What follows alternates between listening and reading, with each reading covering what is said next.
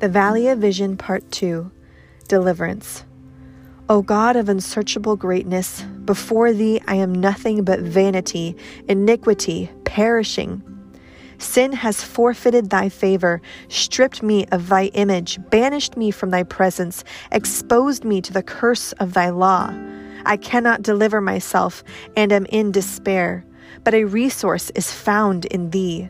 For without my desert or desire, thou didst devise an everlasting plan honorable to thy perfections, and which angels desired to look into.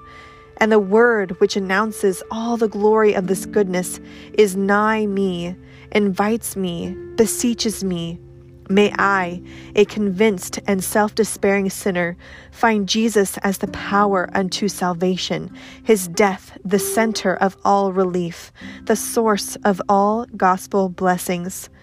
Help me to repair to that cross, be crucified to the world by it, and in it find deepest humiliation, motives to patience and self denial, grace for active benevolence faith to grasp eternal life, hope to lift up my head, love to bind me forever to him who died and rose for me.